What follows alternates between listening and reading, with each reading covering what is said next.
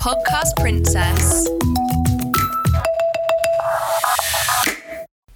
Hello, and welcome back to my podcast. More importantly, we have a name now. I'm Jemima, and this podcast will be called Podcast Princess. Yay! Celebration for the new podcast name. Now, it was gonna be named something else, but there we go. The name will probably change a lot because I'm very indecisive, but hopefully the content will grow with it. Um, I have a range of different things I want to talk about. It's more of just a blur podcast and we see what happens. But let's get back into what we were talking about last week, which is 500 Days of Summer. Let's talk about the last podcast. The last podcast was on the absolute amazing film called 500 Days of Summer, in which I talked about my love for the film, the writers, how it was made, character analyses, and I also said this would be a three part series. So, this is the second part of this franchise. In this part, we'll be discussing more about the bigger scenes, and I'll probably talk more about love in general and what it's about. But yeah, I've done a lot of research for this section. I'm feeling like very good about it. So if you're interested in the film, please stick around. It is one of my favourites. Um, and yeah, let's get into it. The first thing what I want to cover before we really dive into the more complicated scenes in this film is to cover that Summer was a manic pixie dream girl archetype. I don't know whether I cover this in the last one, but I've got a description here of what a manic pixie dream girl is, and I also want to put in put the idea that Tom could also be one. But here we go. Have no fear, the Manic Pixie Dream Girl is here to give you a new meaning to the male hero's life. She is stunningly attractive, energetic, high on life, full of wacky quirks, childlike playfulness, and often with a touch of wild hair dye. Now, our summer, she is all of those things. She's also like been with other women. I would like to add to that. That's her quirky type. She wears bows in her hair. She listens to cool indie music. And most importantly, Tom learns to live freely and love madly when he's with her. He feels on top of his game. He even um, gets his love back for architecture when he's with her. So Summer's definitely doing her role there. I also want to add that Summer is also the second love of Tom's. So if we remember at the start of the film, um, one of his friends, he was like, "Oh, this is like Amanda Heller all over again." I I'm pretty sure her name was Amanda Heller, but um, yeah, Hell, Amanda Hell. She brought Tom Hell, haha, funny joke. Um, and so if we're going in the timeline, then Tom is getting over her as Summer enters. I've just thought of it like very, very side thing going on here, but uh, Romeo and Juliet. Uh, Romeo's getting over Rosalind as he finds Juliet, this fun girl. I don't know whether she makes him fall in love. The Manic Pixie Dream Girl character's main goal is to make sure that um, if he's a cynic, her goal is to convince him that life is amazing and to improve his life, which Summer does. Summer convinces Tom or, in fact, I don't think Summer achieved this. I think Summer achieved this in the fact that Tom loved Summer, and she achieved this in the fact that Tom found a new appreciation for architecture and for himself. But overall, Summer convinces him that love isn't real. And we know that she did this because when they're meeting up on the park bench, he's not his best self. He's in an awful, awful place.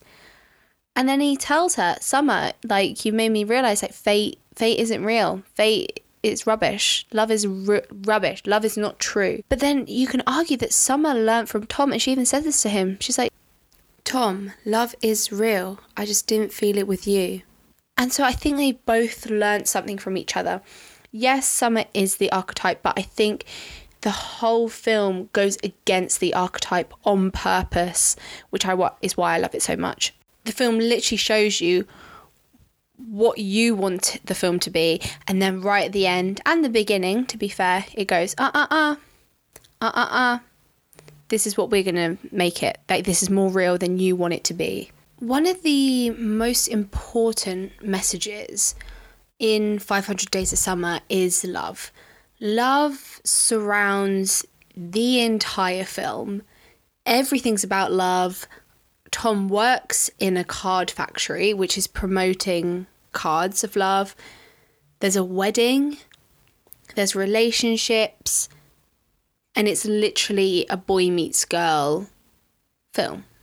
I found a study by Simone de Beauvoir about gender differences that define love. In the study, Simone argues that boys are encouraged to have projects. Simone argues that boys are encouraged to have projects. They see love as part of life and they believe that success is always possible everywhere they go. Whereas girls are encouraged to see love as life itself. To succeed at other things might make them less lovable. Now, do I believe this is true? Yes. And you can see that it's true in the way that many boys will find the love of their life and then like ditch them to go have other projects and then end up with someone less for them potentially that I've heard those stories before. And I also see it in the fact that girls will not have projects and dye their hair a certain color or something in just to impress boys and it's validation which is not good and that needs to change. But how does this pin back to 500 days of summer? Well because I think Tom has taken the side of the girl and summer is the side of the boy. And I think this reflects back to why so many people are on Tom's side to begin with. Now, I'm going to put this theory out there and see if it works. So, because Tom is a boy in the film, he can come across as being a little bit toxic. And I agree that Tom is toxic in the film in the way that he. The first time I saw it, I definitely thought Tom was toxic. But looking back, eh, I think it's just a bit misunderstood, to be fair. Now, if girls are encouraged to see love as life itself, then this is definitely Tom. When he watched The Graduate for the first time, he believed that it was a love story, a happy ending, even though it very much isn't. It's just kind of like a failed relationship film. I would put him in the girl's position. Whereas Summer is encouraged to have projects, see love as part of life. This is when she says, I'm not really looking for anything serious. I do like my own life. She has her own art life she's having fun and all the, she's going to weddings like she moved she moved so she could have a life um, she moved from michigan. And i think that's why. Even in the breakup scene someone's like we're like sid and nancy. He's like i'm not going to stab you summer. He's like she's like no no no. I'm sid you're nancy. So i think the audience is meant to feel this way. And so when Tom is freaking out, being like, uh, love itself, maybe seeing a woman be in the male position that has made people feel bad for Tom. Seeing Tom be so vulnerable, even though he's definitely not. For me, it's quite sad. The fact that he's given up on all of his dreams to pursue a girl. I don't know. I hope that made sense. I'm not too sure that it did. Simone wrote about the average Western man's view of women is a woman who freely submits to his domination, who does not accept his ideas without some discussion, but who yields to his reasoning, who intelligently resists but yields in the end. Now, let's put this into 500 Days of Summer. At the beginning, Summer was talking to Tom and she was like, Hi, babe, I want to keep this casual. They're in IKEA, and Tom's like, Yeah, I want to keep things casual as well. And then they go home and they have sex. And that is the relationship. And Tom's talking to his friends. He's like, Oh, I don't know what we are. We're just casual. We're just casual. Guys, we're just casual. I am feeling so free about this relationship. Don't even worry about it. But he's not. And the audience knows he's not. Summer I think she knows he's not 100% okay with it, but she's not going to bring it up. And I think it's because of this quote. The the man wants a woman who submits to his domination and Summer is not giving him this. So when Tom punches the guy, I feel like it's like his frustrations in there. And he's trying to prove to her, like, look, I can protect you. Pick me. Do you not see how hard I'm trying right now? And then he goes home and he gets so angry over it. Like, he, like, she won't pick him. And he's happy for her not to pick him because it shows she's very intelligent and she wants to wait a bit. But she's resisting too much for him. And this is where he gets really upset. Um, and I think it hits his ego being like, oh, I'm not chosen. Wow. Okay, great. Thanks. But then she goes back to him. And I think for him, that's her yield. Like she's going back to, she yields him. Like she wants him. But I don't think she wants him. I think she just wants an easy life. Like she's happy to just go along with the she's testing out the idea i think of being someone's something when she goes back. I don't think she wants to but i think she has to. Because if she doesn't go back in that moment their friendship's over. That is an awkward work situation. Yeah. Poor tom man. Poor summer but what type of failed relationship do we think they are simone talks about there's only two forms of failed uh, love narcissism and devotion. Narcissism is loving oneself and loving in the other the love they have for you. So, validation, while devotion is letting your partner write the story of love, which is, according to her in Girls, the most important thing someone can do. And I agree. For Tom, that was also the most important thing as he ditched architecture for summer. Now, do I think one of them is narcissistic? No. But I do think Tom devotes his love to people.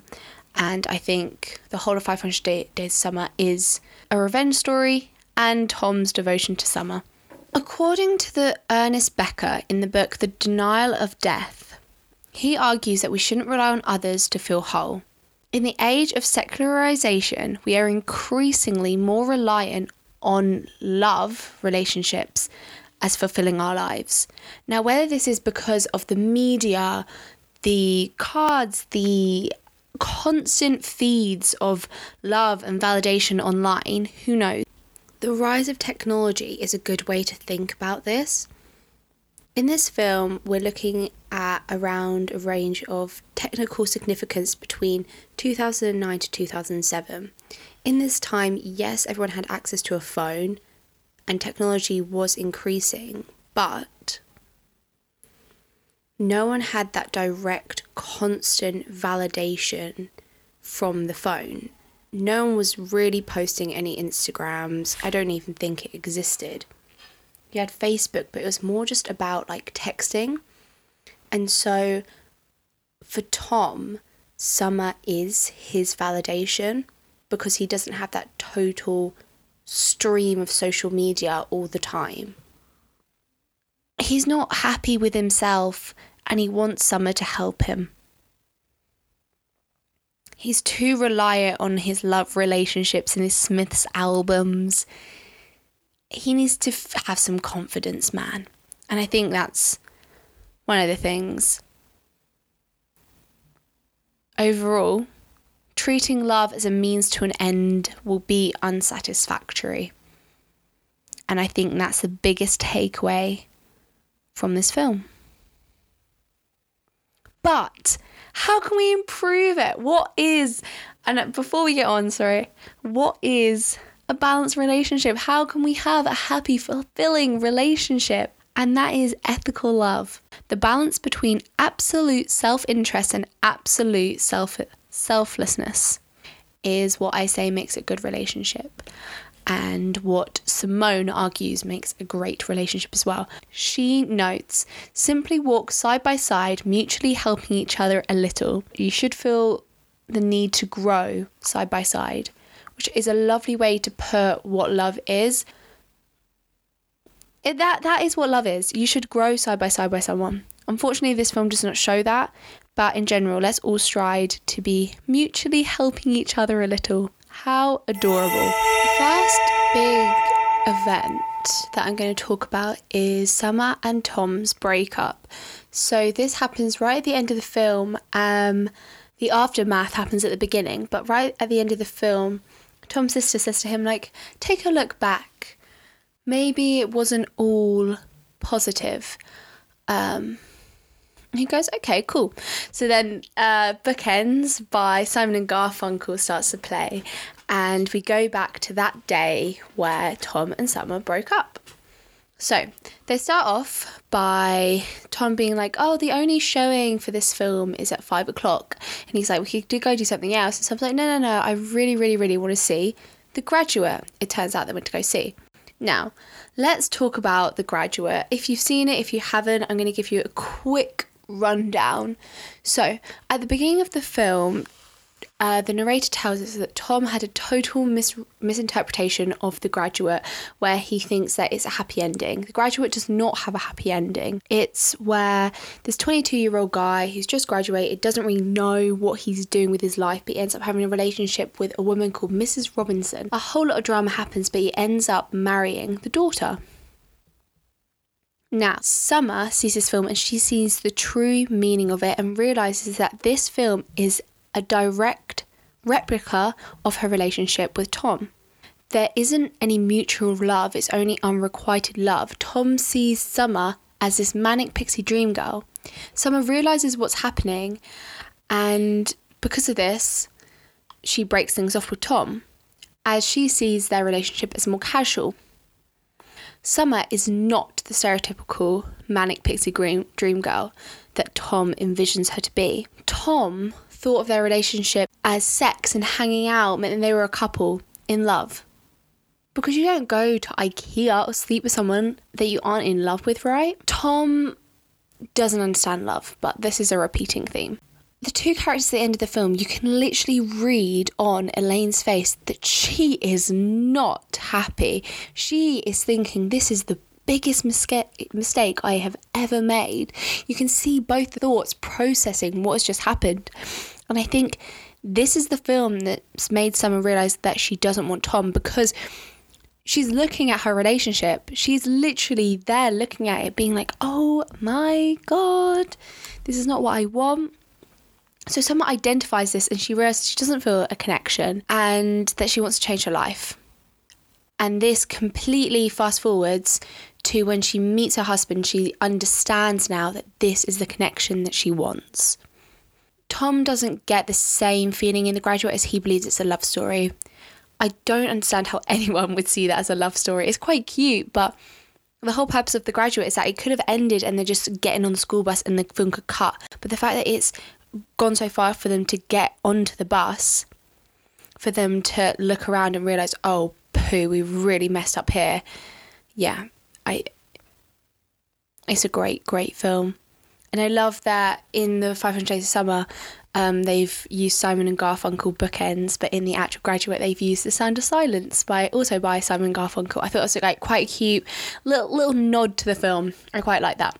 But anyway, so Summer and Tom have just come out of the movie theatre. Summer is in a pieces. She is crying so much. Tom's like, What's going on? Like, we just saw a, a great love story here. And she's like, Hi, I, I just want to go home, man. Like, I, am tired. But he's like, No, no, no, no, let's go record store. And he talks of a song um, that he was like, Oh my God, I can't believe we live in a time where no one's heard of this certain band. And someone's like, Oh, I haven't heard of this band. And he's like, It's literally number one on that CD that I made you. How do you not know it? And she's like, Oh, okay. So we're already seeing that like someone doesn't really care about Tom anymore, I guess. Um, we already see like their relationship isn't where it used to be. And then the final breakup scenes happens when Tom insists that they go get waffles in which the tragic Sid and Nancy conversation happens. I feel like the whole breakup is predicted so much throughout the film. So uh, like the the actual breakup is so late in the film that I just want, kind of wanted to brush past it. But um, the first time we really see the connection between Summer and Tom, I guess, is in the IKEA scenes. So in when they first visit IKEA, they are in happy, happy, lovey mode. Like, oh, let's play house. Oh my god, I love you so much. Haha, let's play the TV. And this is where we get the conversation of I just want things to be casual and then the absolute bloom of their relationship that comes after. But uh, before all of this, oh sorry no after all of this happens and closer to the end of the relationship we see that they're literally just shopping. Like there's no romance. Like summer's just going about her day. Tom's trying to make it fun but like she's done with him. She's like dude i just want to buy a tap. Like no one can be bothered. In the first ikea clip we see a sign poster above them and it says we make real and true quality. No we make real true and everyday true quality which I think is literally it should have been the promotion for the film because that is what it is.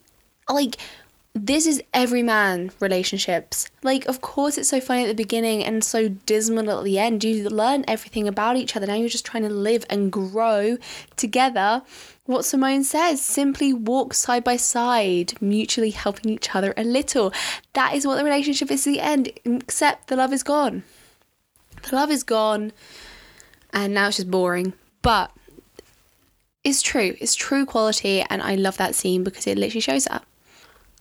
Next, I want to talk about the Love Trilogy interviews. I know I'm going about this in a really weird order, but it's the way my brain works, and so I greatly apologize. The Love Trilogy interviews happen in 500 Days of Summer right at the end of the film just before expectations versus reality. And I think is a very good segue um, into the next part of the film, the new scene. So, in the love triangle scenes, love triangle, love trilogy, um, we have our characters Paul, McKenzie, Vance, and Tom, of course, all discussing what they think love is, about the love of their lives, etc., etc., etc. So we start off with Paul, and Paul says that he's met Robin. They've been dating since high school. Yeah, like they just sat next to each other in class. Very common love story. McKenzie then goes on to say about like how if she's if she's cute and she's willing, he's down. He's not really looking for anything serious. Then you have Vance, who says about she's the light that guides me home. Yes, it's on one of my cards, but doesn't make it any less true. So he's taking more of the film approach, like he's very, very much overwhelmed in love with his wife. Then you go back to Paul, who says, Yeah, she may not have the biggest rack. She, maybe I wish she was a little taller, you know, whatever.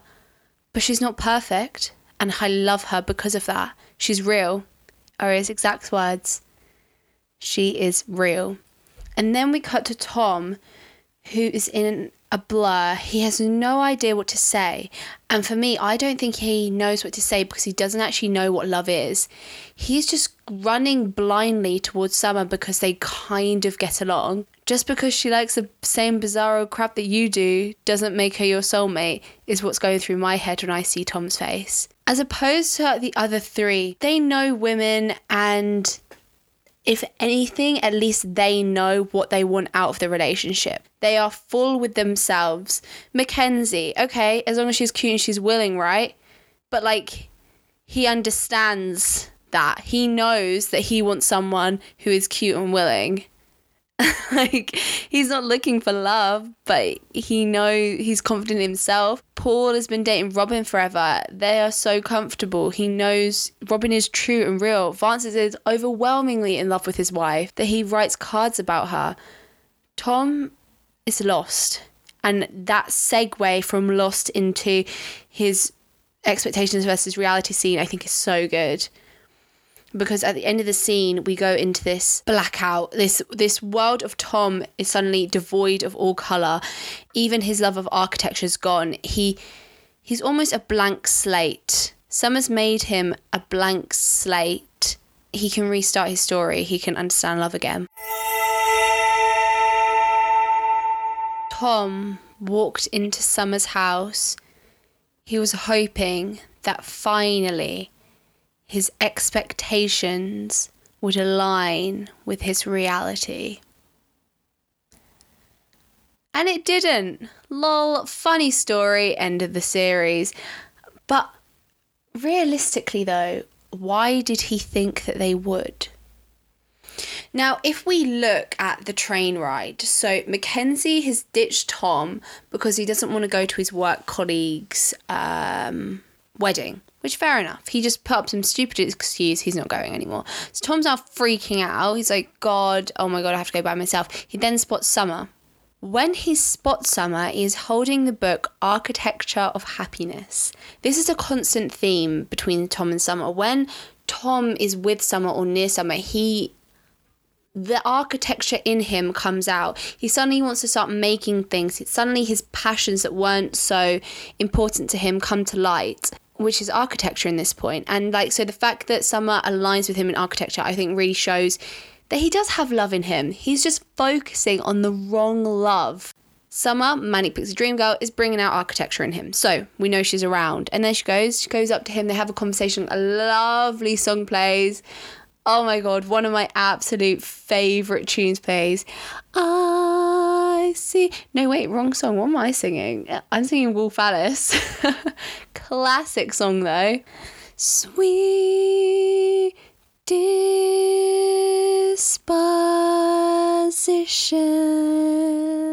Yes, slay, slay, slay, slay. Amazing song plays.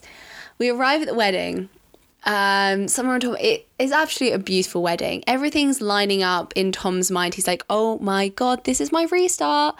Because Summer catches the bouquet of flowers. She's going to get married next. They're having old jokes about bogeys. They're catching up. They're sat on the kids' table though, which I think is quite important because they are acting a bit like children. You know, both of them like they're not both of them aren't telling the other one the truth. Like tom isn't admitting to summer that he's still so so in love with her. Summer isn't telling tom that she's engaged. Like yeah she gave subtle hints like come to our apartment but she hasn't actually told him.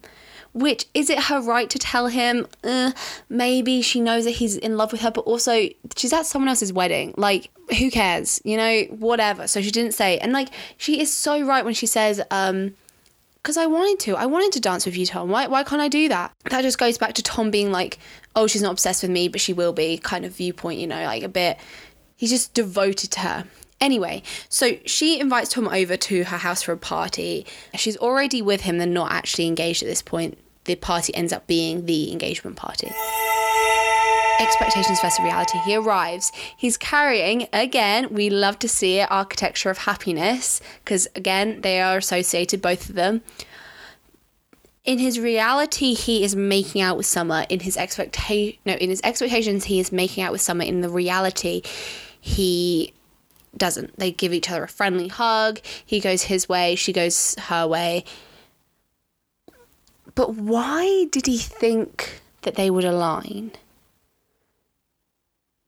because he's a man and in his head he deserves the best and in his head summer is the best but he doesn't he doesn't care for her I think this is such a vital point to go into. Tom doesn't care for Summer. He doesn't care what she does. He he likes her like a trophy. I do feel bad for him. I do understand. And when I saw the scene for the first time about with him running down the stairs and beautiful cinematography and like the way that his life div- his life vanished because summer's gone which goes back to the theme of summer was his color. He lives a very beige, brown, grey life. All his outfits, his whole life revolves around work. He doesn't really have anything else. He has his family, but that's about it. And summer comes in in her blue and her lightness and her femininity, and that's all wiped away from him from one party. Yeah, that does make me feel bad. Even his architecture, his uh, muse, let's say, has vanished. He is now nothing. It's such a good place to start because he's wiped clean. He can now be Tom. Tom is allowed to flourish. There's nothing else in his path. So when he is restarting his life and he does scream at people for not being in love or taking it outside, it's deserved. Overall, I want to conclude this whole series.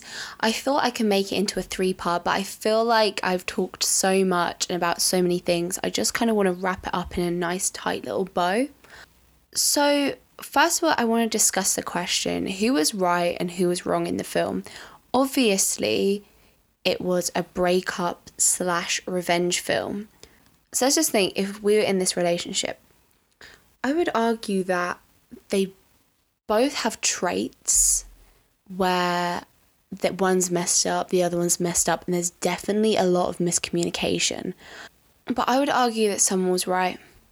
Summer's taken more of an approach where she is in control of her life. She doesn't have fear of upsetting Tom, really. Like, she just wants to do her life. While Tom takes a stance of the devoted partner, he, she, Summer should be looking out for him and it kind of makes him into this toxic bastard. Yes, of course, Summer's messed up. Tom has also messed up. But they're not walking side by side, helping each other out.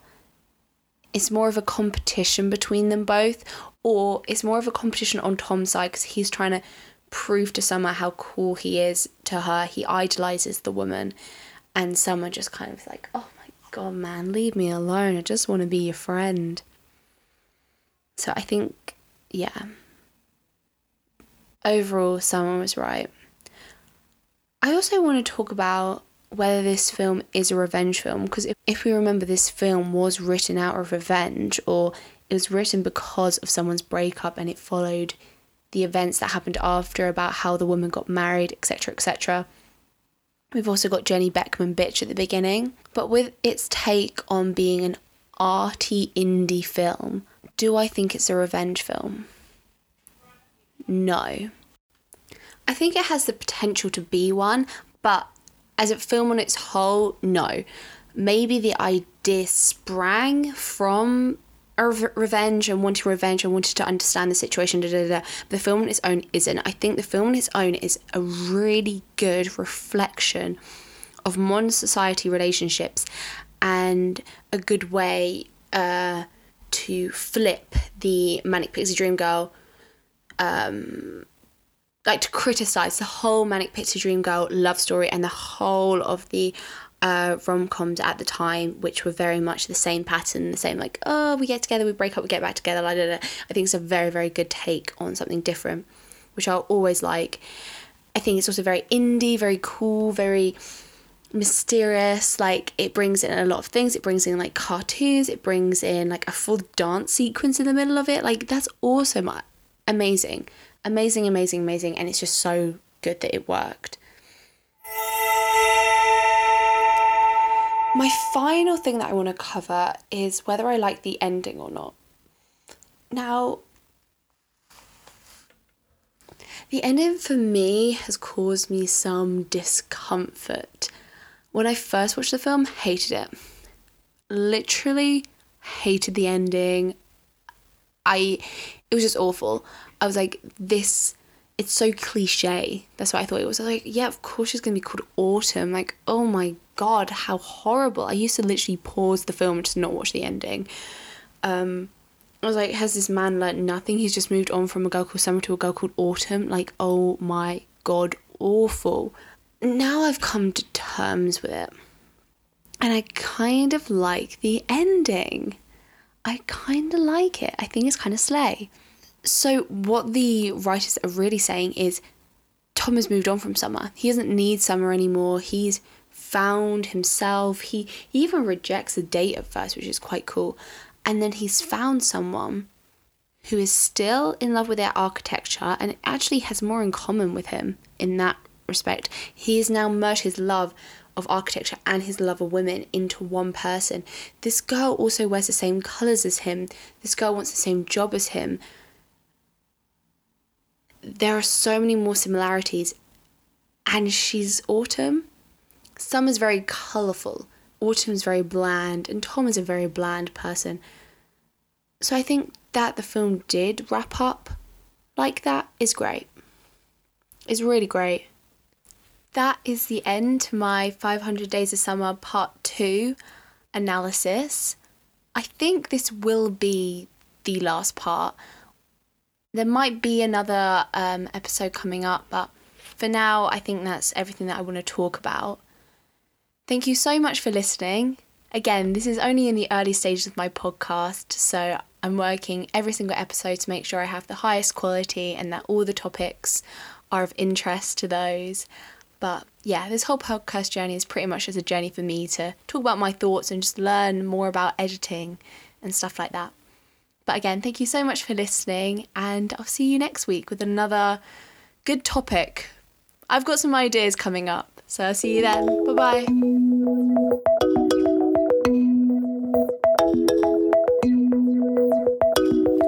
You're listening to Podcast Princess.